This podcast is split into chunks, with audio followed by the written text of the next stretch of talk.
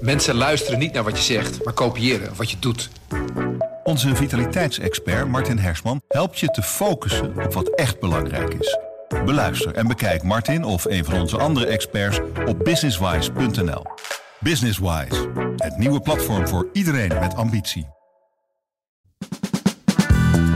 Dit is de podcast Politiek Dichtbij. Met Leendert Beekman en Tobias Den Hartog. In een half uur praten we weer bij over de stand van zaken op het Binnenhof. En vandaag niet alleen met Tobias en met mij, maar ook met Niels Klaassen. Die is speciaal bij ons aangeschoven. Niels, Yes, fijn dat je er bent. dank. Weer een fijn weekend gehad. Prima. Ja, Geen gekke dingen. geen gekke dingen. Werken, weekendje werken en dan merk je echt dat eh, die formatie een ouderwetse fase ingaat. Ja, formatie, daar eindigen we zo meteen mee. Maar we gaan eerst eh, allerlei andere zaken bespreken die vorige week volop in het nieuws waren. En dan kom ik eigenlijk bij mijn eigen weekend terecht. Ik eh, vierde voor het eerst een verjaardag sinds corona bij mij thuis. En eh, zoals je weet, voor journalisten is een verjaardag niet altijd, maar vaak wel een goede plek om een beetje te voelen wat er nou bij mensen speelt. Nou, en eigenlijk alles wat politiek vorige week geraakt heeft, kwam ook echt voorbij. Dus we hebben het gehad over gas, we hebben het gehad over de coronapas, we hebben het gehad over de toeslagenaffaire, over de Pandora Papers. Jeetje, is er nog Ja, wel gezongen voor de jarigen ondertussen? Was er wel taart? Dat is trouwens een goeie. Dat was wel, nee, dat was hele gezonde mevrouw is van het gezonde eten. Oh. Dus er was, eh, er was eh, bananencake en dat soort Oh, eh nice. En Dat je dat, eh, dus een echt een lekkere, een lekkere kwarktaart of zo. Dat was er helaas niet. Maar wel over dit soort zaken gesproken. En eh, eh, die wil ik ook allemaal hier even bespreken. Want je merkt gewoon dat het heel erg leeft. Dus voordat we zo meteen bij die formatie terechtkomen, laten we dan eerst, daar ben je speciaal voor aangeschoven, over die coronapas gaan praten, Ja. eh, Niels Klaassen. Want vorige week, aan het eind van de week, had Hugo de Jonge het volgende daarover te zeggen. Ja, en coronatoegangsbewijs hebben we altijd van gezegd, dat doen we tijdelijk. Dat doen we tijdelijk om weer in grotere groepen bij elkaar te komen. Eh, tijdelijk is het dus gewoon nog eventjes nodig. Eh, en, en, en niet langer dan nodig is, maar ook niet korter dan nodig is. Dus we kijken gewoon heel goed op basis van het advies van het OMT begin november wat we zouden kunnen doen. Ja, kort samengevat, de pas blijft. Ja, Dus, voorlopig zeker, ja. Ja, al is het maar omdat je nog een aantal dingetjes hebt die niet mogelijk zijn nu. Hè. Bijvoorbeeld eh, 's s'nachts uitgaan kan nog niet. Het is gewoon dicht, eh de horeca tussen 12 en 6. En ook de volledige capaciteit wordt er niet benut hè, bij evenementen. Ja, als je die al mogelijk wil maken, de volgende stap, en daar werken ze toch wel naartoe, begin november, dan vrezen ze dat ze nog altijd dat stok achter de deur nodig hebben, ja, die eh, QR-bewijzen. ja. En dan wordt er dus op zo'n verjaardag bijvoorbeeld gezegd, waarom dan bij het kleine eh, theehuisje op de hoek met Ja. zo'n pas te moeten werken? Wordt daar nog wel iets aan gedaan? Ja, kijk, dat vinden ze zelf natuurlijk ook een beetje lastig. Want inderdaad, eh, dezelfde regels voor je koffietentje op, eh, op de hoek als eh, voor een concert in Ahoy. Eh, daar zouden ze aan kunnen schaven. Maar dus bijvoorbeeld de kleinere gelegenheden niet. Of onder de zoveel bezoekers niet nodig. Ik bedoel, ik ben zelf wel eens in de sportkantine.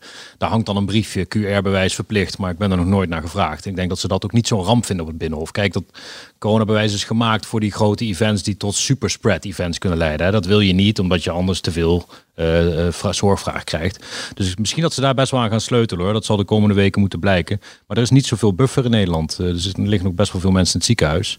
We hebben niet zo heel veel IC-bedden vrij. Dus het, is, het zijn smalle marges. Ja. Tobias, ook kort geding vorige week. Ja. Ja, afgewezen. Ja, afgewezen. Dat ging over eh, of het nou twee tot tweedeling zou leiden Ja. en discriminatie eh, zou zijn, die pas. Nou, is wel fijn. Ga je als journalist. eh, jij zei dat net voordat we hier de podcast opnamen. Eh, Dit is jouw kindje, zei Een ik. kindje, ja, je Ja. zei, dat is jouw kindje. Nee, eh, voor de nieuwsupdate van video eh, hebben we gewoon willekeurig hebben we, hebben we een eh, wetenschapper gebeld, de hoofddocent staatsrecht van de Universiteit eh, Leiden, Ingrid eh, Leijten, om, gevraagd, om haar te vragen van nou duid nou is die uitspraak van rechter in het kort geding en eh, waarom is dit dan geen discriminatie? En daarover zei ze het eh, volgende. En dat past dus inderdaad goed in eh, hoe ik er zelf over denk. Maar dat is bijzaken. zelfs al zou je zeggen dat dit een ongelijke behandeling is, dan alsnog zul je zien dat iedereen toegang heeft uiteindelijk tot de verschillende gelegenheden.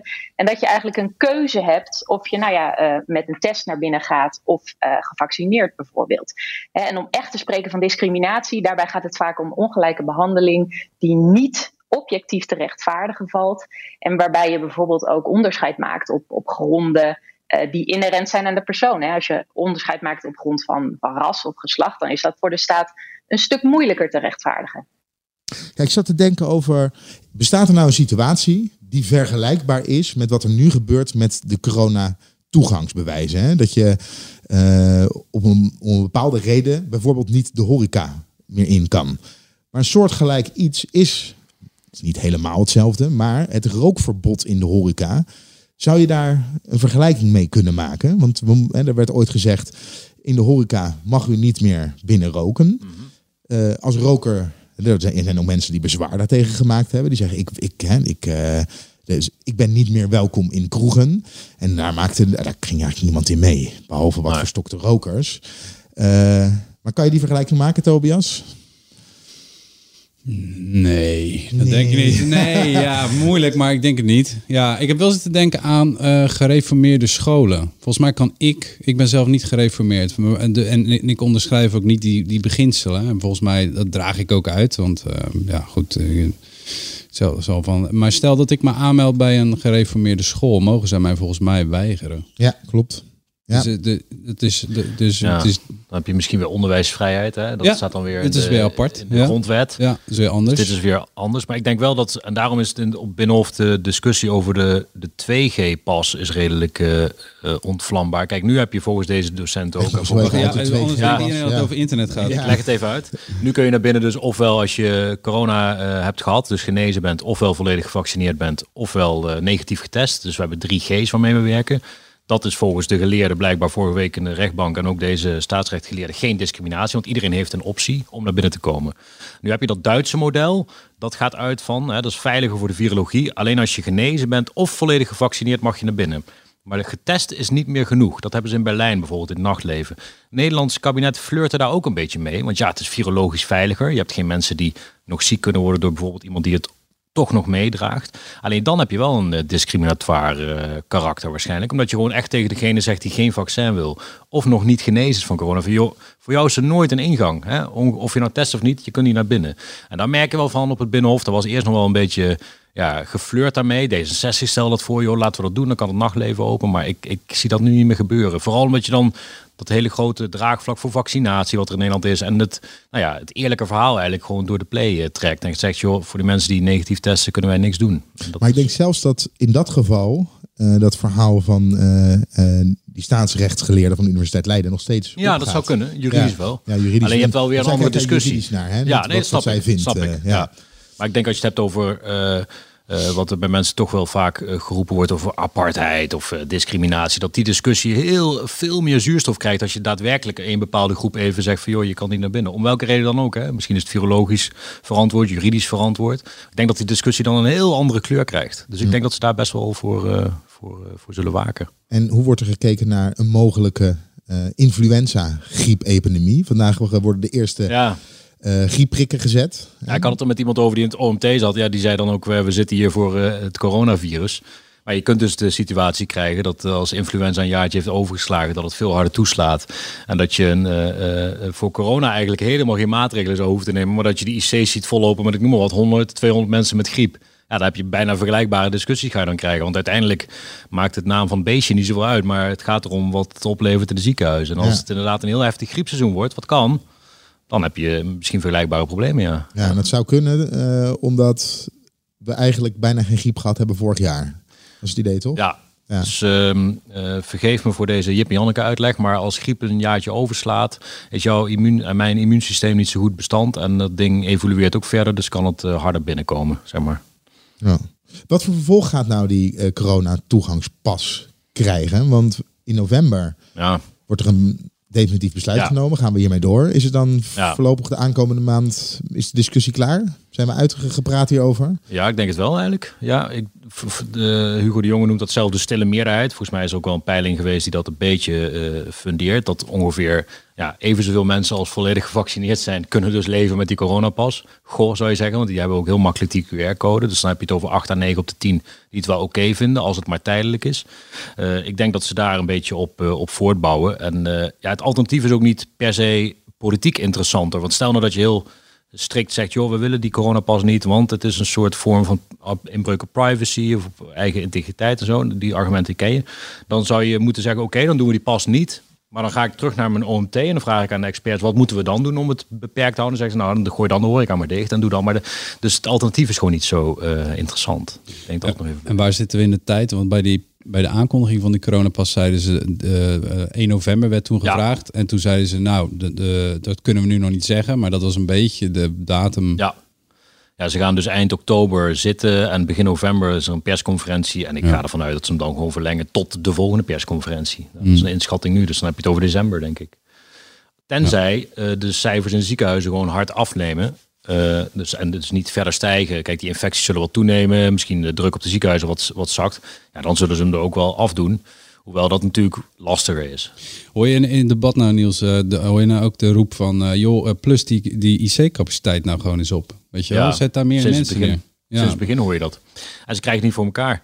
Uh, ze doen van alles om dat uh, uh, structureel te verbeteren. Hè, geld erin pompen, opleidingstrajecten voor IC-personeel. Daar zit vooral namelijk de pijn, hè, het personeel. Ik bedoel, bedden kun je naar binnen ja. slepen, beademingsmachines kun je bestellen. Maar goede IC-verpleegkundige is een jarenlang opleidingstraject. En het is gewoon niet gelukt. Sterker nog, ik sprak laatst Diederik Gommers, de voorman van die IC-vereniging. Hij heeft het nu moeilijker om genoeg personeel te krijgen, omdat er gewoon veel uitval is door ziekte, door mensen die andere banen gaan doen. Dus ja, dat is een groot probleem sinds het begin. En dat Ja. baan, banenverlies is geen kwestie van geld. Want het gaat natuurlijk heel vaak over alleen, zorgsluizen. nee, niet alleen. Het is wel ook een groot deel van het verhaal. Ja. Zeggen de mensen zelf. Maar eh, ja. Ja. Oké. Alright, Heb jij, heb je, had je op de verjaardag de, de QR-code scanner dan ook aan? Of, eh, Nou, als ik de QR, eh, dan hadden er een paar niet naar binnen gekund. Nee, tuurlijk. Nee. Ja. Ja. Want eh, Het is net een afspiegeling van de samenleving natuurlijk. zo'n was, verjaardag. eh, ja. ja, nee, er waren, er zijn er een, eh, er liepen er drie, nee, vier, zelfs vier, vijf liepen er rond die niet gevaccineerd zijn. Mhm. Dus ik denk niet dat ze zich hebben laten testen voor de verjaardag. Lie- liepen er rond ook, alsof het... Ja, dus- ja oké. ja. Door naar de gasprijzen. Eh, want daar maken mensen zich wel ernstige zorgen over. Eh, ik zelf trouwens ook. Ik heb, eh, zo kwam, daar kwam ik achter, een eh, va- variabel contract bij Ja. eh, Green Choice. Ja, een. ja, en eh, dat betekent Idem. dus eigenlijk dat vanaf 1 Niels ook. ja.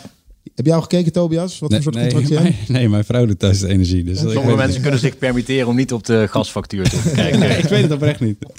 Nou, variabel contract, dat komt er eigenlijk op neer. Nou, vertel eens, Tobias, waar komt dit nou op neer? Waarom is er een gasprobleem? Nou ja, er is een gasprobleem door, door eigenlijk een, een, een combinatie van factoren. Er is gewoon eh, te weinig gas gewonnen in de gebieden waar wij veel van afnemen. Hè. Onder meer Rusland dus. Eh, Poetin eh, heeft ons wat dat betreft een klein beetje bij de ballen. Die, eh, ja, die heeft minder gas, levert minder gas. Zegt dat hij het niet kan leveren, maar hij gebruikt dat soms ook wel als een politiek drukmiddel natuurlijk. Ehm, overigens zegt hij daar wel bij van, nou ja, de, het komt echt niet in gevaar. Het, het zal allemaal zo vaart niet lopen. Maar ja, het kabinet en de gasbedrijven zijn er dus niet gerust op. Want die prijs gaat omhoog. Schaarste drijft de prijs op. Eh, ja, zoveel is er ongeveer wel aan de hand. Minister Blok zei het eh, volgende erover. We realiseren ons heel goed dat het voor eh, heel veel eh, huishoudens en ondernemers eh, een enorme zorg is. Dat betekent dus ook dat mijn collega's en ik nu een heel aantal scenario's aan het uitwerken zijn over hoe we de, de klap van de energierekening op kunnen vangen. We hebben nog niet het antwoord nu op tafel, maar dat zal echt niet lang meer duren. Nee, het antwoord is in ieder geval niet de gaskraan in Groningen weer open. We gaan de gaskraan in Groningen niet opendraaien om, om de prijzen omlaag te krijgen. Ik heb een paar weken geleden eh, juist een brief gestuurd naar eh, de Kamer en daarmee ook naar de Groningers. We gaan voort met de afbouw naar nul. Ja, Ja, nee, dat is wel een harde belofte. Ik bedoel, het was ook een beetje ongeloofwaardig geweest. Hij heeft eh, pas geleden de Tweede Kamer nog ingelicht, inderdaad, van ja, eh, ik ga niet aan.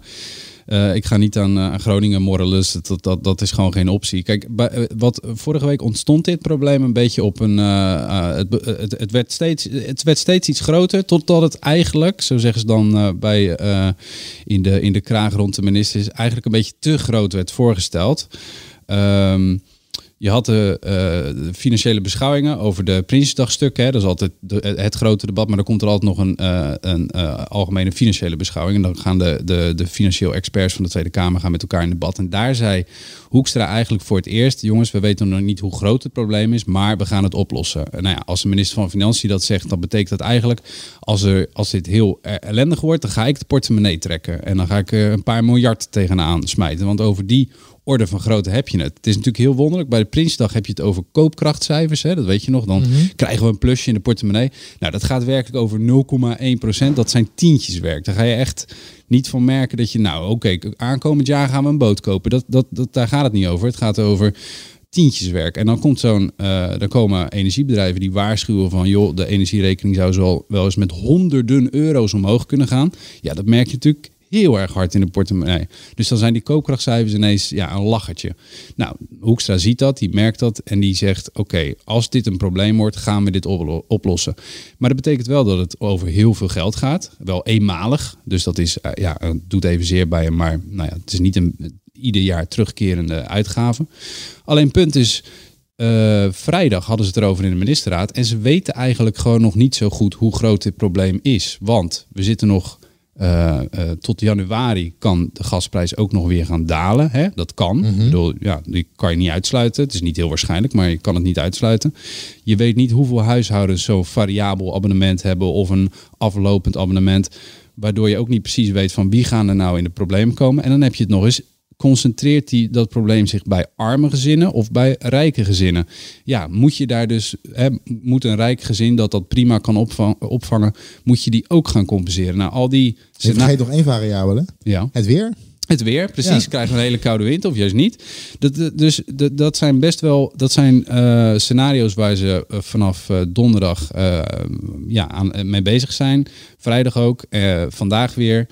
ongetwijfeld dat er wat noest arbeid is verricht in het, in het weekend ook. En morgenochtend komen de betrokken ministers bijeen. En dan ja, dan moeten, moeten er waarschijnlijk wat knopen worden doorgehakt. Ik zie oude beelden voor me van een minister die achter zo'n gordijn zit en zegt, uh, zet de kachel maar wat lager. En, uh, ja, ja. ja, dat, dat uiteindelijk, dus, ja. Dat was ik gewoon bij ons in de krant. Er is dus ook een, uh, een energienoodplan waar bijvoorbeeld in staat ja. dat als dat, hè, als dat van kracht wordt, dat je één pans maaltijden moet gaan maken. Ja, ja. ja allemaal heel Spartaans wordt het dan. Hè? Ja, ik, wil, ik weet nog... Dan, dat klinkt dan helemaal, maar op een bepaalde manier keek ik daar dan ook alweer naar uit. Maar dat alleen met z'n allen soort van programma's maken over het perfecte eenpansmaaltijd. Maar dit klinkt wel een beetje als het gelach wat we hier deden twee, twee jaar geleden over. Kijk eens, in Azië dragen ze allemaal mondkapjes ja, voor. Ja, ja, ja, precies. Ja. Daar doet het mij een beetje ja, aan denken. Dat is ook zo, dat geef ik direct toe. Ja. Dus nee, uh, ga maar ook... vast die uh, blik, uh, blikken met eten inslaan. Er wordt ook hout ingeslagen al nu. Hè? Dat, is, dat is niet aan te slepen, stookhout. Gewoon voor de gas, voor de, voor de allesbrander en de, en de houtkachel en zo. Dus er zijn, er zijn serieus zorgen. Maar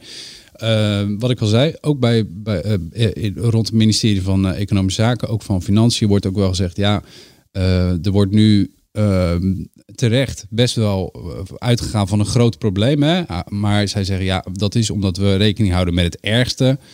Dat hoeft niet per se zo te worden. Je zei net, we weten niet zo goed wie er de lul is in dit verhaal. Ja, en, en, maar het waren toch te lage inkomens die wel dat is aannemelijk, uh, omdat die misschien vaker switchen voor een uh, gunstiger tarief. Dus dat is, dat is aannemelijk. Maar aan de andere kant kun je ook afvragen, uh, ja, is dat wel zo? Hebben die, hebben die ieder jaar of iedere drie jaar, gaan die echt op zoek naar het laagste tarief? Of... Maar ze zouden ook in woningen zitten die minder goed geïsoleerd zijn. ook dat, dat is ook een probleem. Want er zijn nog heel veel... Kijk, Olongeren, minister van Binnenlandse Zaken, kwam daar vrijdag mee van... Ja jongens, nu moeten we haast maken met isoleren. Ja, dat is natuurlijk een raar verhaal. Ik bedoel ja, nu is het uh, probleem uh, aanstaande. En dan gaan we ineens. Uh, ja, ga, ga, gaat u. er was ook de vraag: wie gaat dat dan doen? Nou ja, als je zelf een beetje handig bent, ga dan maar in de weer. Ja, dat dacht dat, ik dus ook. Dat is wel ik heb een huis twee jaar geleden verbouwd. Ik weet of jullie het ook wel eens gedaan hebben. Maar ja, die, die, dat isolatiemateriaal. als je daar, er zijn, er zijn ideeën over dat je daar bonnen voor kan ja. krijgen om te isoleren. Dat is het grootste geld niet. Het, het, wat het grootste geld is dat je een container voor je huis moet Ja. zetten. Dat je de oude wanden weg moet halen, de gips, eh, gipsen bandjes. Mm. Dat je dat, nou, dan Ja. doe je dus, hè, waar je die bond voor hebt, dat, eh, die, eh, die matrasjes eh, Ja. tegen, de, tegen Ja. het dak aan. Maar dan moet je het gaan afwerken. Ja, dat Ja. is waar het geld in gaat Nee, zitten. precies. Ja. En ik weet, dat gaat echt om, eh, om, om duizend euro's als je dat wil gaan doen.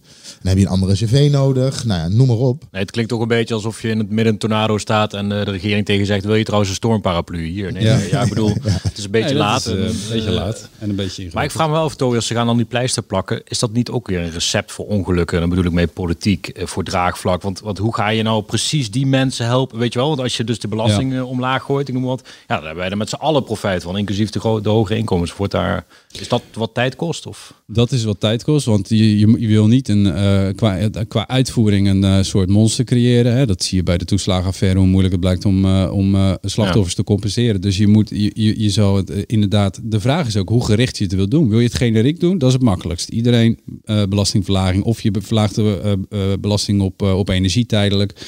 je bevriest de prijs, dat kan ook, dat heeft Frankrijk gedaan. Uh, daar word je overigens als burger niet per se beter van, want je betaalt uiteindelijk zelf dat verschil. Maar dan heb je wel de paniek uit de markt. Dus dat, dat zijn zeg maar generieke uh, manieren om dat te doen. Uh, daar heeft iedereen baat bij. Maar ja, dat, dat valt in staat wel met hoe groot je het probleem vindt en wie je wil compenseren. Ja. ja. Dus het is goed dat je de toeslagenaffaire noemt. Dan kunnen we mooi door naar Hoekstra.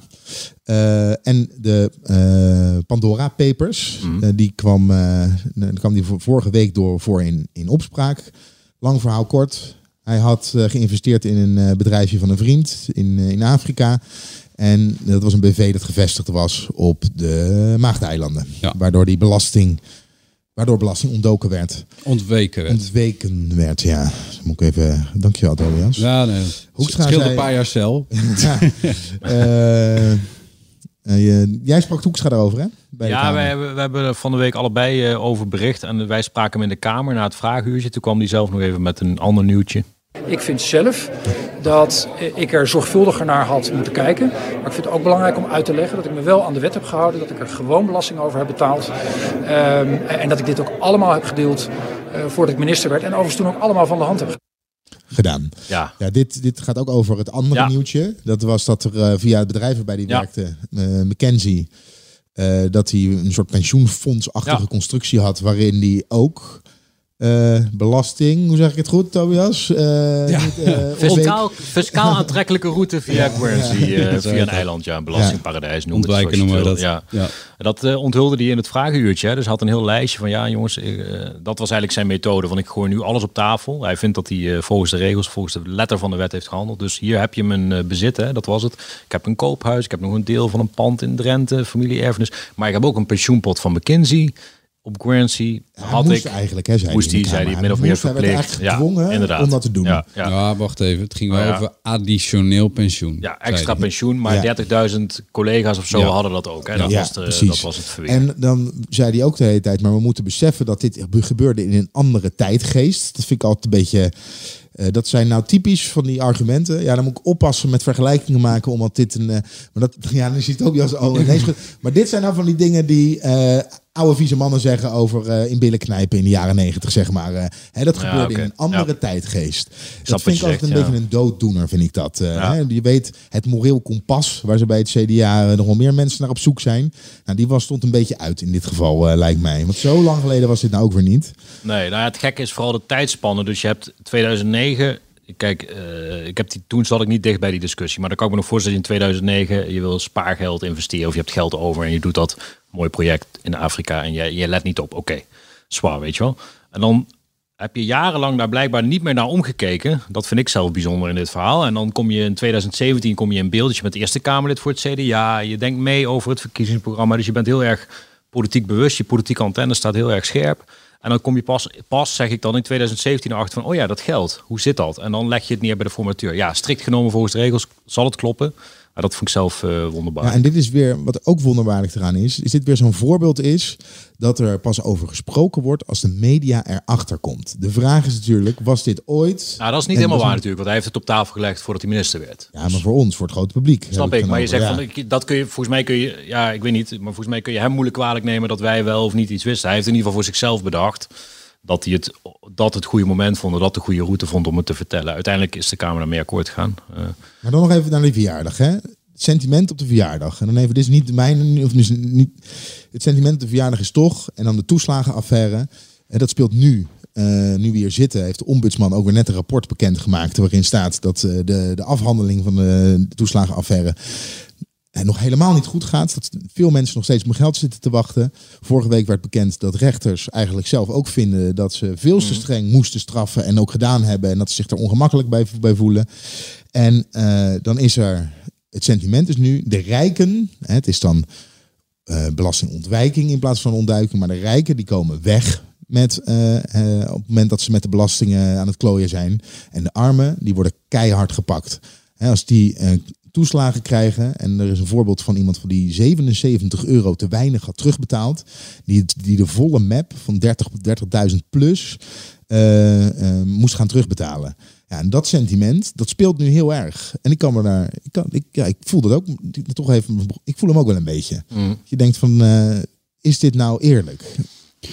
Nou ja, dat, dan is in dat licht, ik, kan er wel mee meevoelen, omdat het in, in, in, eh, in dat opzicht is het interessant dat hij zegt het was een andere tijd. En in de tijd van de, de kindertoeslagen, toen die man van die 77 euro de volle map kreeg, was dat eigenlijk op zoek, hè, was eigenlijk op fraudejacht.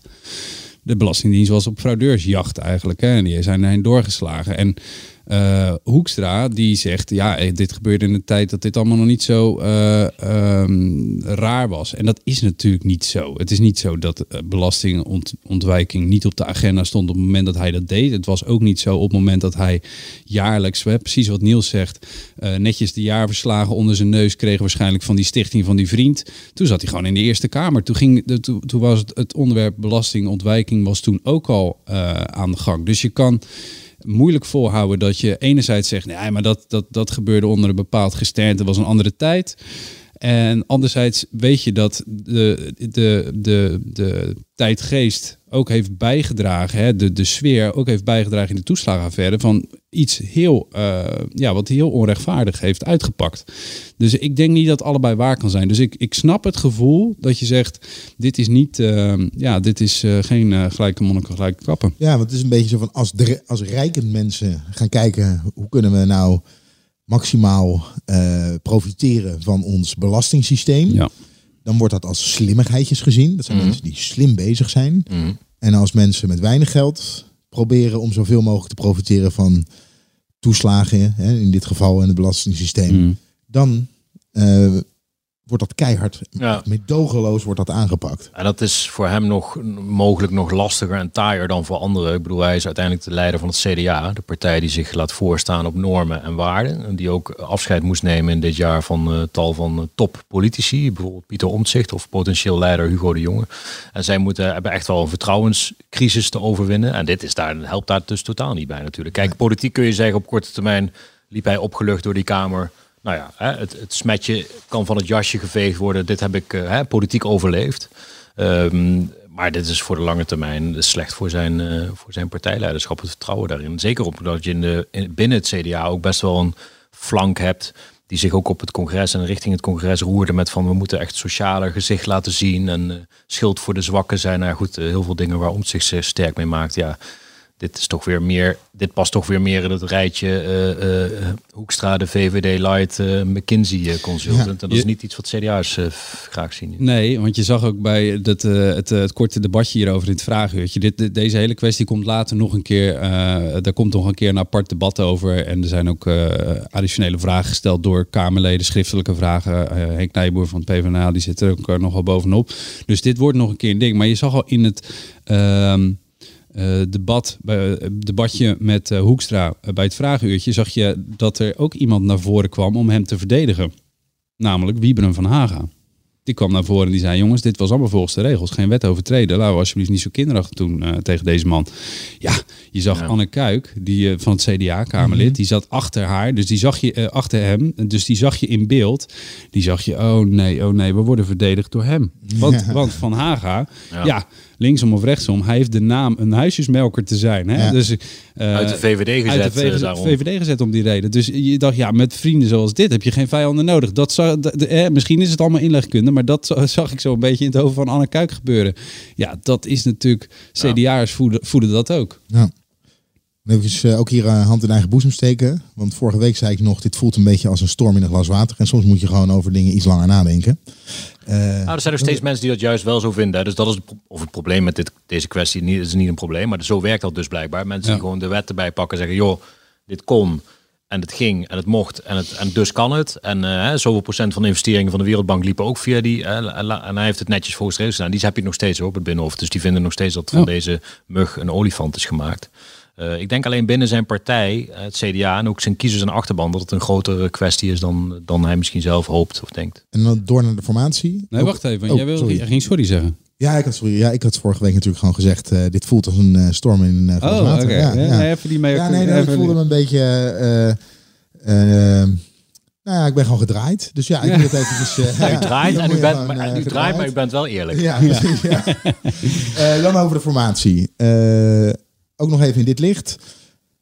De, het feit en vanuit die toeslagenaffaire dat de oude club weer verder gaat. Uh, daar is ook veel kritiek op. Deze mensen zijn dit jaar nog opgestapt. Uh, omdat de toeslagenaffaire zo'n groot schandaal is geworden dat ze niet verder konden. Maar gaan nu weer verder. Ja, ik vind dat lastig. Ja, sorry, mag ik even ja. daar op persoonlijke... Ik vind dat dus lastig. Dus dat klopt wat je zegt. Ze hebben in januari die, die conclusie getrokken. Vervolgens is er een campagne geweest en zijn de verkiezingen gekomen. En heeft, heeft men, opkomst bijna 80% is niet mals, heeft deze partijen op deze manier zo groot gemaakt. Dus ik snap het beeld, maar ik denk dan ja, het is hoe, hoe, kun je hier, hoe kun je hier onderuit komen na, na zes maanden klooien, zo kan je die formatie wel noemen, kom je op dit punt uit omdat iemand uiteindelijk als eerst met de ogen heeft geknipperd, namelijk D66, Sigrid Kaag. Uh, die toch niet heel lang betrokken is bij de Nederlandse politiek. Die dus niet al heel lang aan de wieg heeft gestaan van het toeslagenbeleid. Met andere woorden, ja, misschien is zij van deze partij het minste aan te rekenen. I don't know, ik bedoel maar. En dan kom je hier dus bij uit, een beetje uit armoede en uit, uit noodzaak. En dan zeggen mensen, ja, dit kan toch niet, want het kabinet is opgestapt. Ik denk, ja, vooral de slachtoffers van die toeslagenaffaire zeggen dat. Ja. Snap ik. Maar ook dat leeft breder. Die frustratie snap ik. Ik vraag me alleen af welk kabinet er ook komt, of dat überhaupt aan hun pijn tegemoet kan komen. Ik denk namelijk dat die affaire daarvoor te groot is en die fouten te groot zijn. Uh, ja, ik denk dat bijna alleen afscheid van de hele generatie politici die daarmee te maken hebben gehad, hun enigszins tegemoet zou komen. Kan ik me zo voorstellen. Nu hebben we flink wat problemen in de samenleving hebben we besproken. We hebben de coronapas hebben we het over gehad, over de gasproblematiek. We hebben het over hè, de toeslagenaffaire, over het ontwijken van belastingen hebben we het gehad. We hadden het nog hè, in dat kader ook over het klimaat en uh, de woningmarkt uh, hadden we het kunnen hebben. En dan wordt er geformeerd en dan komen uh, de, de, de, partijen, de, de, leiders die aan tafel zitten, komen naar buiten. En dit vind ik dan opvallend. Dan krijg je dus hè, met al deze problemen die er nu spelen in de samenleving. En er wordt gevraagd, waar gaat het nou eigenlijk over? Dan krijg je dit soort quotes. Krijg je dan. Dit is Sigrid Kaag. Dus als de inhoud goed is, dan kan er denk ik eh, snel gehandeld worden. Dus ik denk dat het heel belangrijk is dat we deze fase gebruiken met elkaar om eh, helderheid te zoeken. Dun regeerakkoord, maar het regeerprogramma is nou juist waar mogelijk ministers mee aan de slag gaan en daar ook politieke steun voor zoeken.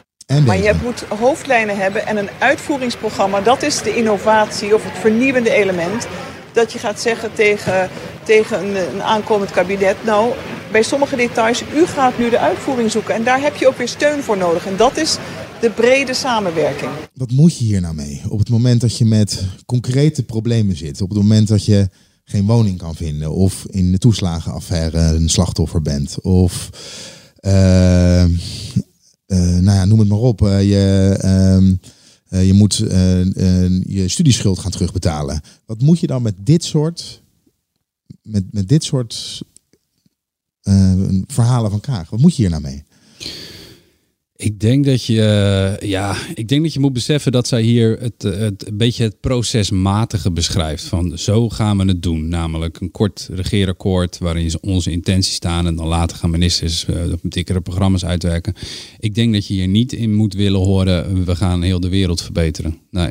Kijk, dat gaat nog wel komen. Hè? Ik snap dat je de, op dit moment. We zitten met een Kaag die al maanden zegt het moet over de inhoud gaan, maar het gaat nooit over. Zelfs Kaag zelf praat bijna nooit over de inhoud. Nee, we zijn al wel een beetje opgeschoten, denk ik. Want ze, ze de, de quotes waren eerst. Uh, we hebben een goed uh, gesprek gehad uh, langs de lijnen van de inhoud. nou, Hamer heeft ontmaskerd. We hebben het nooit over de inhoud gehad. Het ging inderdaad langs de lijnen van de inhoud. Dus dat was allemaal gelul. En nu komt Kaag en die vertelt eigenlijk gewoon het spoorboekje. Zo gaan we het doen. We gaan uh, een dun regeerakkoord schrijven en we weten nog niet wat erin staat. En dan gaan ministers aangezocht worden en die gaan wat dikkere verhalen maken. En die gaan dan elke keer op zoek naar meerderheden in de Tweede Kamer. Dat is eigenlijk wat ze doet. Dus we zijn al wel een beetje opgeschoten. Het is al iets meer, het is al iets dichter bij de, de waarheid en de inhoud, zullen we maar zeggen. Maar de echte inhoud, nee, je hebt gelijk. Er is nog geen moment over gegaan. En Niels Klaassen? ik eh, vrees dat het de komende maand. Ja, ik vrees dat de komende maand niet veel beter gaat worden. Want nee. het heeft natuurlijk veel te lang geduurd. Uh, uh, en het, het treuzelde maar en het draalde maar. Maar uiteindelijk gaan ze nu pas, zeg maar, gaan ze nu pas over die inhoud praten binnen kamers. En de ervaring leert toch wel dat ze dat dan vrijwel nooit buiten even haarfijn uit de doeken doen wat ze zojuist binnen allemaal uitonderhandeld hebben. Dus uh, ja. Nou, onze ervaring, Tobias, leert dat er elke week wel weer iets in Den Haag gebeurt waar we meer dan genoeg gesprekstof voor, over hebben voor de, voor de podcast. Dus dat komt allemaal goed. Nog... bedankt voor het luisteren. Vind je dit een leuke podcast? Abonneer je dan. Dat kan via Spot, Apple, Spot, Apple Podcast en Spotify. Tobias? Ja, laatste vraag. Wie was er nou jarig? Want anders... Mevrouw. Ah, gefeliciteerd. Ja, gefeliciteerd. We worden dagelijks overladen met overbodige informatie. En het is moeilijk de zin van de onzin te scheiden. Daarom vertrouw ik op echte journalisten in plaats van meningen. Een krantenmens heeft het gemakkelijk. Word ook een krantenmens en lees je favoriete krant nu tot al zes weken gratis. Ga snel naar krant.nl. Bezorging stopt automatisch en op deze actie zijn actievoorwaarden van toepassing. Mensen luisteren niet naar wat je zegt, maar kopiëren wat je doet. Onze vitaliteitsexpert Martin Hersman helpt je te focussen op wat echt belangrijk is. Beluister en bekijk Martin of een van onze andere experts op businesswise.nl. Businesswise, het nieuwe platform voor iedereen met ambitie.